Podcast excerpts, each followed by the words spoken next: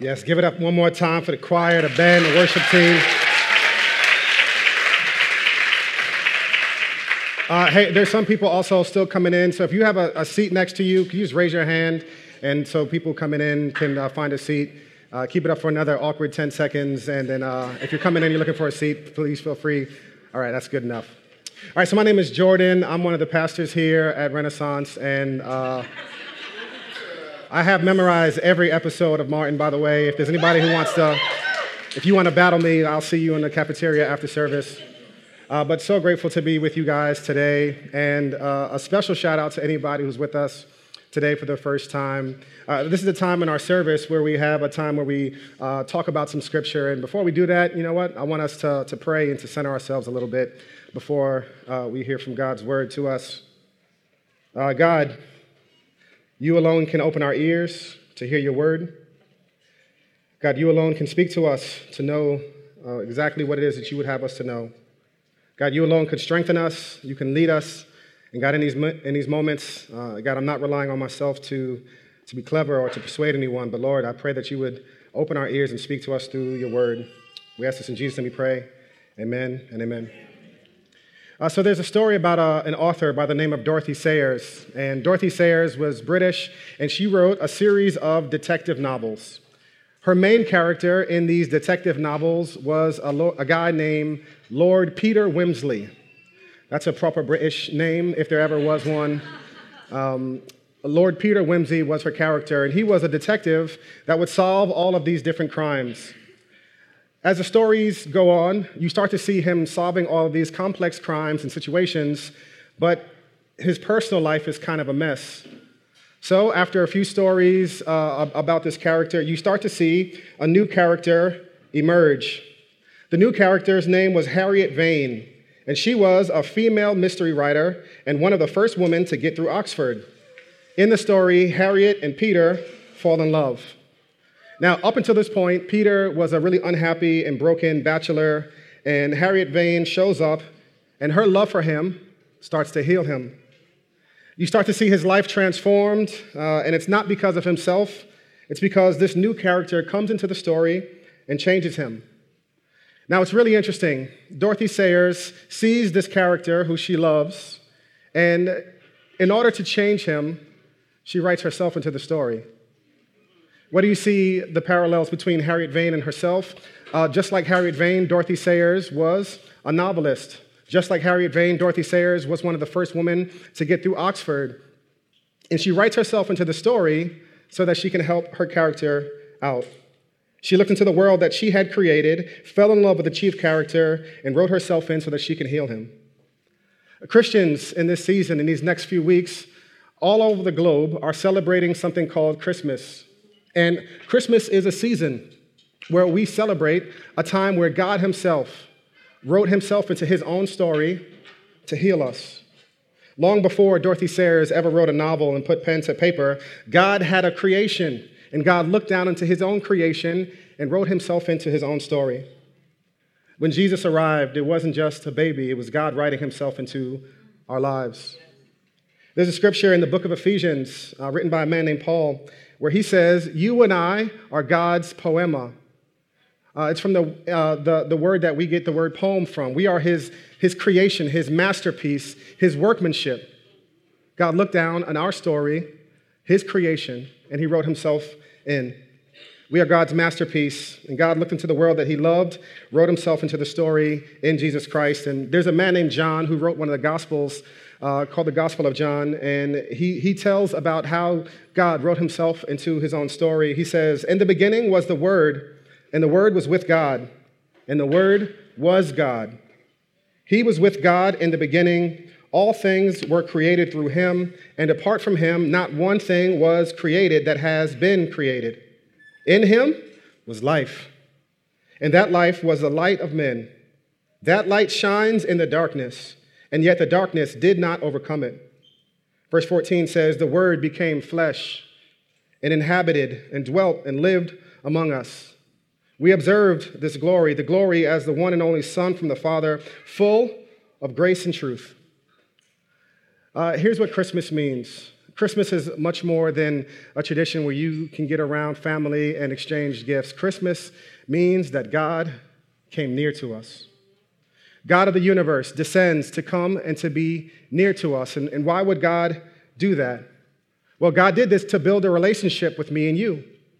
God came down not to give us a rule book, but so that you and I can actually have a thriving relationship with Him. One of the things that's so dope about Christianity that distinguishes itself from other faiths is in other faiths, you have a prophet or you have a sage or you have a, a book of rules or uh, an enlightened path that someone gives you this path and they say, Here, get after it, follow these teachings, go down this road, and then you'll get enlightenment, salvation, whatever it is. Christianity says that it's not, God, it's not that God sends down instructions like a prophet. It's not that God sends down a path to enlightenment.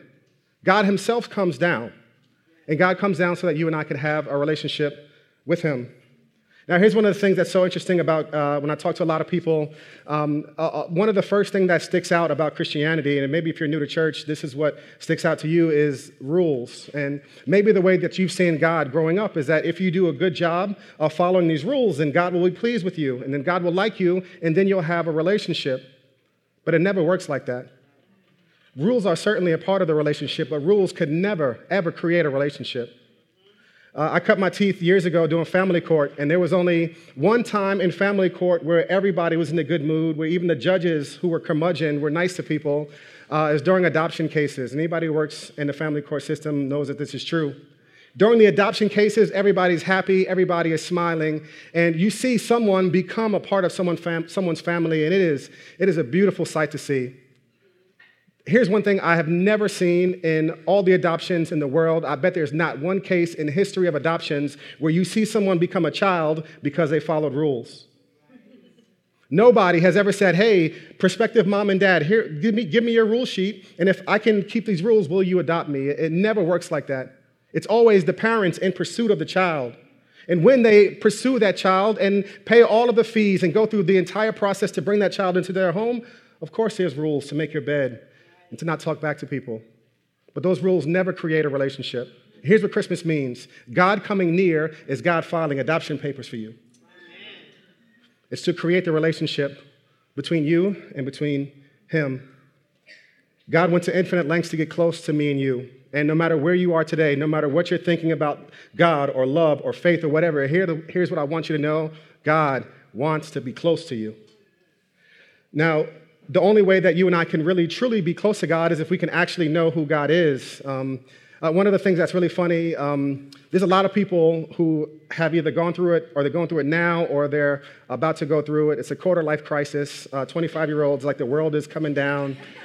Um, and one of the things that they're looking for, everybody's looking, not everybody, a lot of them are looking to, to get married and to settle down. And every now and then, there'll be a 25 year old guy sitting in my office talking about how he just met the one and he's gloating and, and it's like, man, you know, she's, oh man, she just smells so good and everything is so great. and everything is all roses. They'll go out and they'll share their dinner, like, hey, listen, what do you, we could just divide it in half. Whatever, whatever, I, whatever you want, just take it.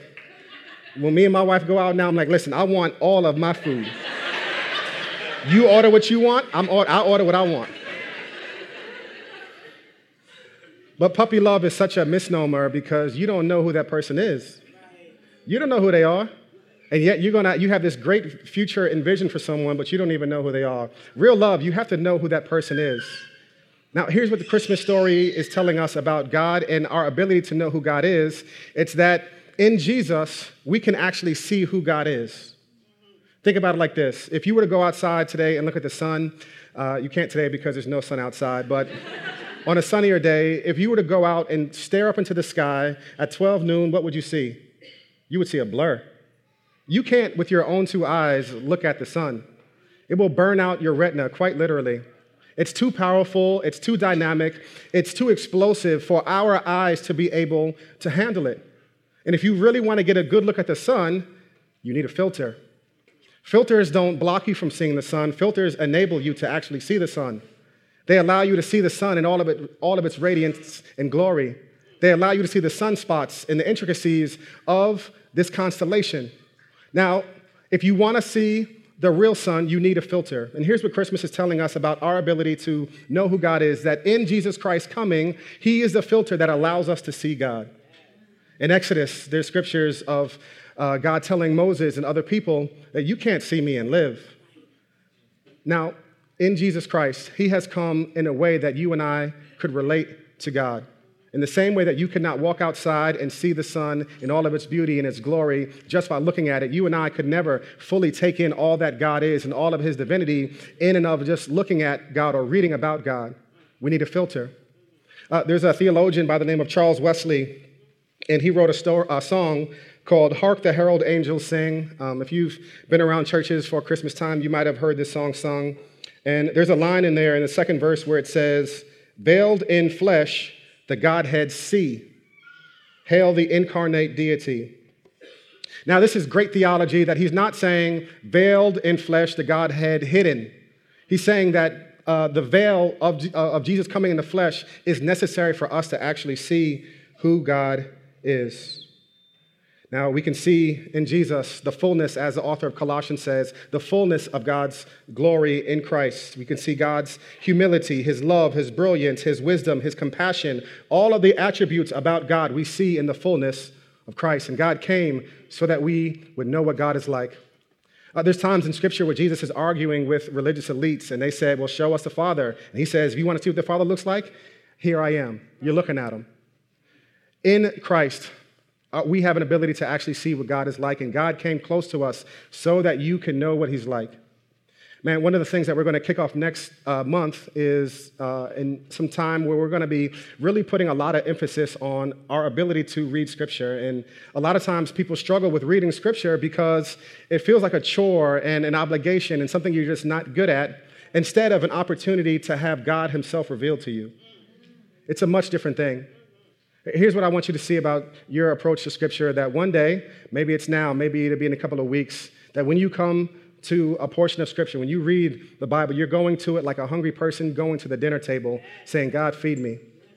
So God has come down in the flesh, in the person of Christ, so that we could actually know who He is. But you know what? It's, it's not enough that we stop at uh, God came close to us. Uh, as beautiful and brilliant as that theological truth is, uh, it doesn't tell the full story of what Christmas is about. Christmas is also about that um, it, we would miss out on the, the full uh, part of the story. Uh, Christmas is also about that God came to heal us. So in the story, Harriet Vane sees this guy, Lord Peter Wimsey, and she goes and her love, she, she heals him. And in the scripture, we're told that Jesus Christ came to be light among darkness. He came to be life in the middle of a desert where there was none. Here's what the scripture is implying about you and I that in and of ourselves, we don't, we don't have light. Uh, it's in and of ourselves, we, we don't have life. And you know what's so interesting is that this is really interesting. It's really easy to see in other people, but it's really hard to see in ourselves.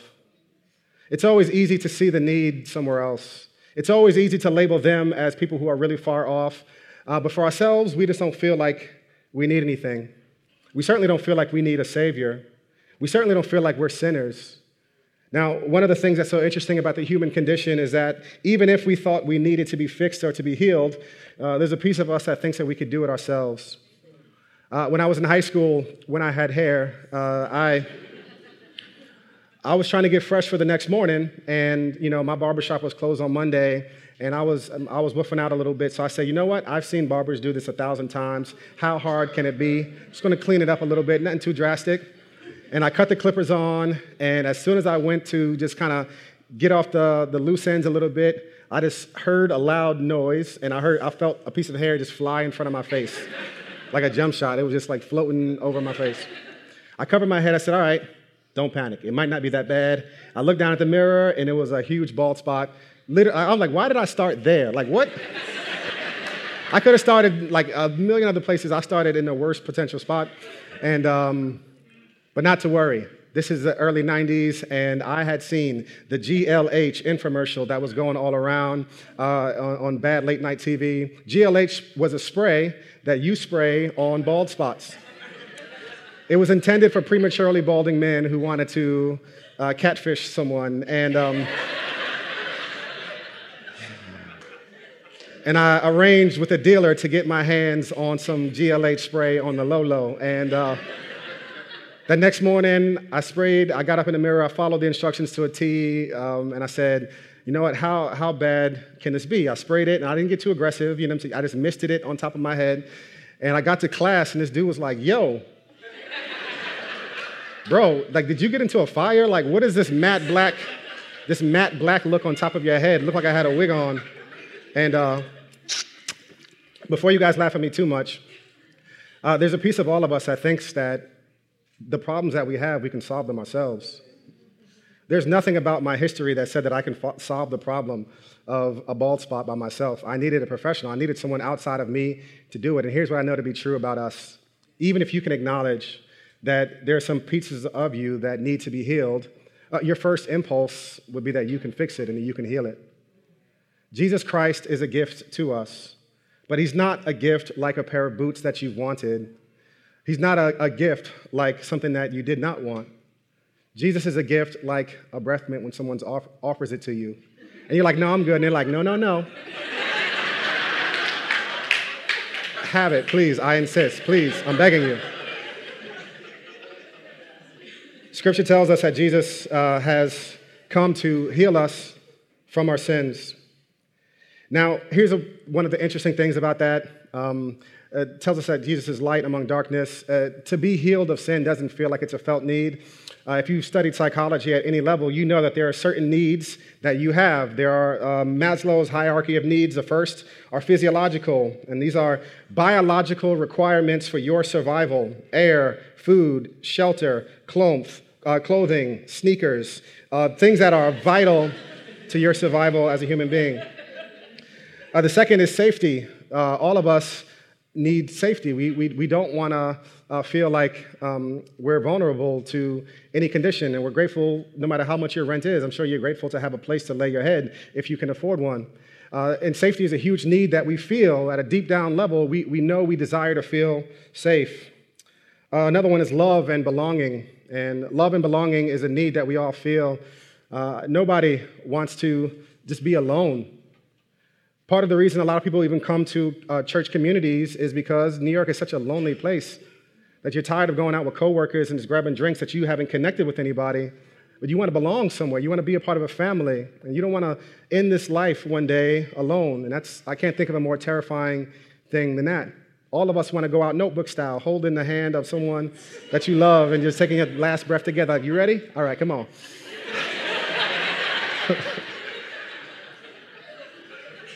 That's the, that's the desire that we have because deep down inside, we want to we wanna be loved. We want to belong to something. Esteem, we need self esteem and achievement and, and to, uh, to be independent and to have res- respect and uh, admiration from other people. And the last one is self actualization that you don't want to waste your life. You don't want your life to be spent where you didn't actually achieve anything. Now, that need will never um, precede the need for like air, for example, but all of these things are felt needs that we have. But when we talk about Jesus came to, to heal us from our sin. That doesn't feel like it's a need for everybody. Now, it's really easy to see in them, but it's always hard to see in yourself. There's a scripture in Romans 7, and I'm going to read the, the paraphrase version of it, where Paul is talking about this condition that he has, and you might be able to resonate with it. Uh, here's what he says He says, I realize that I don't have what it takes. I can will it, but I can't do it. I decide to do good, but I don't really do it. I decide not to do bad, but then I do it anyway. My decisions, such as they are, don't result in actions. Something has gone wrong deep within me, and it gets the better of me every single time. Paul talks about this, and he ends the chapter by saying, uh, Who will save me from this wretched body, of, from this great body of death? But thanks be to our Lord and Savior Jesus Christ. Hey, if you're being honest with yourself, uh, I think you don't even live up to your own standards of your life. And scripture doesn't say anything is necessarily uh, different about you than any other person on the planet. It just is that you and I, as scripture des- uh, describes us, is that we live in a sinful condition and we don't need Jesus to be our advice giver. We need Jesus to be our Savior. And God came to do just that. I remember a couple of months ago, um, My wife and I uh, have two amazing kids, and you know the one thing that I didn't anticipate as fully going from one one child to two kids was how real it was about to get. You know what I'm saying? I just didn't see it coming. And uh, we hit a point where I got sick. Um, we weren't sleeping well. I, I, had vertigo, and I was just feeling like I was nauseous all of the time. And that just did something to me. I was always like on the edge and cranky and not sleeping well. And ever since uh, both of my boys were born, I've looked at them and I promised to be a good father to them. Um, I have a fantastic pops, and we have a great relationship. And I've learned so much about what it means to love your sons just from, from my dad. And I love my boys, and I wanted to be the best pops available in, on the planet for them. And one day, um, it was bath time, and I'm tired, I'm cranky, I'm sick, and my wife woke me up early from a nap. I thought it was gonna go longer, but she, um, and it was bath time, and my son is like not wanting to get in the bathtub. I'm like, get in the bathtub. And he's standing there like crying as I'm yelling at him to get in the bathtub. And I'm watching him just like scared. And I'm like, man, I, I never want to be a dad that like ab- abuses my son emotionally. I never want him to be someone that grows up in, in fear of me. Uh, I don't want that to be our relationship at all. And I have a standard that I've set for myself on a thousand different occasions, and it's a good standard, but I live beneath my own standard every single time. Inside of me, I have the desire to do good, and I lack the capacity to actually bring it out. And if we're true about our own lives, I'm sure if you thought about it, you can think about ways in your own life that you actually do need God to come in and heal you. And Jesus Christ offers us that. That to be in relationship with Him is not just Him giving you a hall pass and saying, I forgive you and I excuse you for what you're doing, but it's rather that Jesus enters your life in such a meaningful way that it heals you over time. Here's what the biggest misconception is about a relationship with God uh, through Jesus Christ is that, oh, I'll go to church and I'll get forgiven for my sins. And any of my Catholics in here, you know what it's like to go to confession and to do what you got to do. Say your Hail Marys and, you know, do what you have to do to receive forgiveness. And what happens is you start to believe that the extent of what God wants to do in your life is just to forgive you. Now, forgiveness is a glorious truth, but it is barely even half of the battle of what God wants to do in your life. Years ago, I was in court with a family member, a friend of mine, and um, uh, we were there for some issues, and we were sitting in court, and I was watching the judge basically hand out jail time like Skittles. And anytime someone didn't do their community service, the judge was like, all right, take them back. I turned to my family member, I looked at him like, yeah, that's crazy, because we good, right? Because you did your community service. He was like, uh, no, not really. And I was like, dude, she's about to throw you in jail. And most of the time I was in court and I was pretty confident. Um, and that day I was nowhere near confident because I knew the only thing keeping him from jail was the judge's mercy. We got to the bench and I, I said, Your Honor, and I, I laid out whatever I was going to say in a very speedy 10 seconds of conversation. And for whatever reason, the judge let him go. She was merciful to him. We ran out of that courtroom so fast, it was like before she changed her mind, come on, let's go. And as great as the forgiveness he received, the great as the mercy was that day, he has no relationship with that judge. All she did was excuse him for a wrong.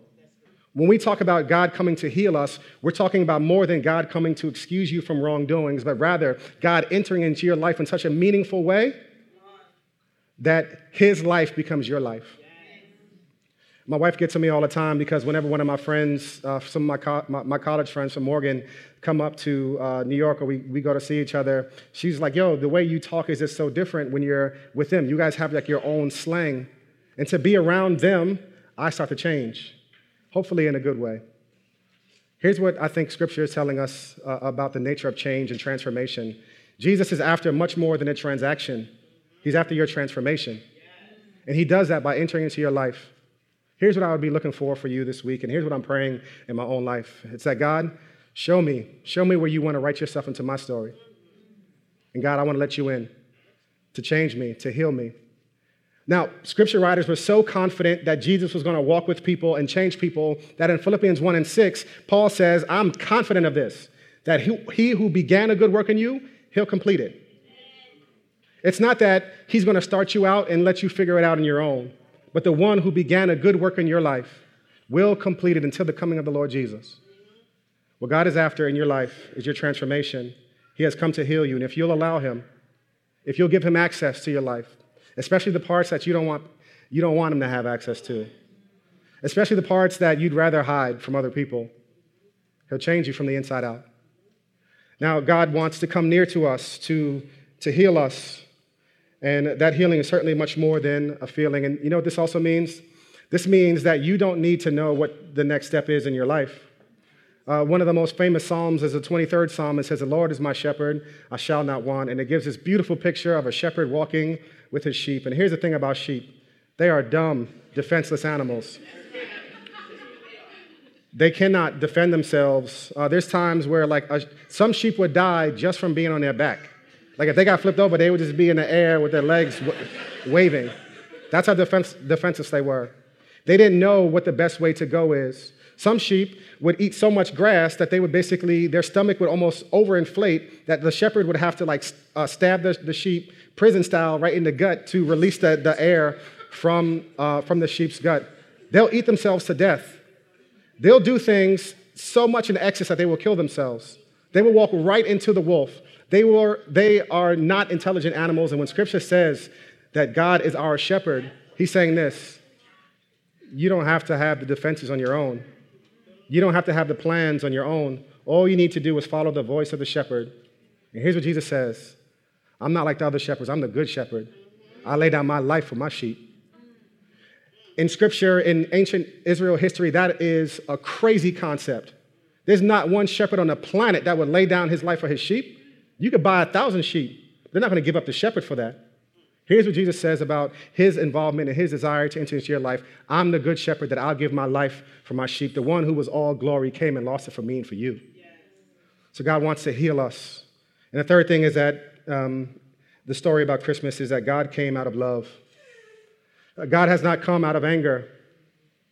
God looked into his people that he created and he loved us and he came down. Here's the things, some things about real love. Real, lo- real love empathizes, and it identifies.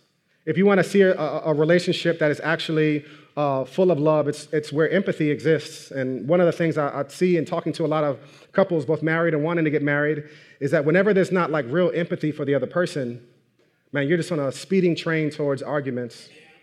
You're on a speeding train towards the marriage actually dissolving. Because if I can't truly empathize with you in all your situations, then I'm going to be so hard on you I'm going to hold you to a ridiculous standard that I know you can't be at. Here's the beauty of what Jesus is to us. It says in Hebrews 4 and 15, we do not have a high priest, Jesus, who was unable to sympathize with our weaknesses, but one who has been tested in every way as we are, yet without sin. Here's what scripture tells us in, in Hebrews 4 and 15 that God can empathize and sympathize and identify with all of your issues. Now, the Bible says that Jesus remained without sin. It's not saying he went down that path as well to commit the acts, but it is saying that he understands pieces of you. I always know that in a room like this, there are people who are struggling with stuff that, man, nobody knows this about you. Your spouse, your brother, your sister, your parents don't know this about you. Maybe it's an addiction that you've been hiding for so long. And the thing that's keeping you to hold it down so long is because, God forbid, anybody would ever find out because you don't think that anybody would understand that. I'm going to tell you who does understand what that temptation is like. It's Jesus. One of the most helpful things you can do is speak to someone who actually understands and empathizes with you, who can know where you're coming from. Uh, my wife and I are both widowed, and we lost our late spouses about nine, uh, eight, nine years ago. And one of the things that was most helpful to me was talking to someone else who lost his wife. And there was a couple of people who I would talk to, and man, they'd be on the other end of the phone, not saying anything, and at the end of me rambling for 45 minutes, they, I would just say, oh man, thank you so much. That was a great conversation. And they're like, dude, I didn't say anything. I just sat there and listened to you tell the same story over and over again. What was healing for me was that I knew he understood what I was talking about. Real love empathizes and understands and identifies. God came close to us, and God identifies with us. God is not ashamed of you. Real love always empathizes and identifies. Jesus can handle your weaknesses. The second thing that's always true is that real love always expresses itself through sacrifice. One of the main reasons that we talk about Jesus and the cross so often is that it wasn't nails that held Jesus' hands to the cross, it was his love that kept him up there. In Hebrews 12 and 2, it says, It was for the joy that was set before him that he endured the cross. And that is a picture of real love. Real love always expresses itself through sacrifice. If you want to know somebody who loves you, See who is rocking with you when, the, when you are all the way down. See who's willing to hang out with you when you don't have anything to yourself. The person who says, Yo, I asked you if you were hungry. I didn't ask you if you had money. Come on, let's get out. Let's get something to eat. Real love always expresses itself through sacrifice. Years ago, when I was working in family court, there was a mother whose son just kept getting arrested, and uh, over and over and over again, getting arrested. And at first, she showed up to court and she was coming from work during her lunch break. And eventually, her son just kept getting arrested. And she had a choice to make. She could either let her son go to court by himself, which would have led to a worse situation for him, or she can keep on going to court, risk her own job, and she eventually lost it. Eventually, I didn't see her in her work clothes. She lost her job and would come with bags under her eyes because the only job that she could get now was cleaning up bathrooms in the midnight shift. And she did that for her son because she loved him. Real love always expresses itself through sacrifice. When God came through Jesus and went to the cross, it was to show, to demonstrate. For God demonstrates his love for us in this while we were st- still sinners, Jesus died for the ungodly. Romans 5 and 6. And the last thing that's true about love is that real love always wants proximity. Real love always wants to be close. My wife and I, we were long distance dating when we first met each other, and after a few weeks, she was begging me and begging me, like, please, can I move to New York um, to be near you? And she doesn't have the microphone, so she can't. Uh, but the true story is, the real story is that I would, man, I, I, always just wanted to be near her. And I knew eventually one of us was going to have to move and, and, be close to each other. Man, I was working at a, a church downtown doing a residency, and I would like make up reasons, and I would just like leave work and pretend like I was going to a meeting and just hop on a Bolt Bus, you know what I'm saying, for those Thursday dollar deals and, and to go to DC. I was a platinum member on Bolt Bus, and uh, in my heart, I, I, I craved proximity to her. It was not enough to love her from a distance. Jesus coming on Christmas means that God loves you so much that he desires proximity. And real love always, always, always wants proximity. Here's the, uh, the truth about me and you. You don't you might not need you might not know what it would take for you to have proximity and to get close to God and like I said you're sheep we're sheep we don't have to know how to do that but I would love to have a conversation with you or one of our pastors would love to talk to you about what it would look like for you to come near to God to say Jesus I know you've come to all these lengths to be close to me and I just want to find out what it means to be closer to you on your way in, all of you received a next step card. Uh, basically, it, a next step card is just our way of connecting with you if you want to have conversations about what it would look like for you to take that next step and be closer to Jesus. Now, you can drop those off at the info desk right after service. And if you do that, man, we would love to reach out and talk to you. You're not committing to anything by doing that. All you're saying is, I want to hear more about a next step. And if you've already made that next step and you're already a follower of Jesus, and, and maybe you came into church today even beating yourself up a little bit about the things you've done or, or haven't done, here's what I want to say to you God has come down not to lecture you, but because He loves you. And during this next time when we're worshiping, I just want you to receive the gift that Jesus is the God who has come down, written Himself into His own story, to be near to us, to heal us out of His love.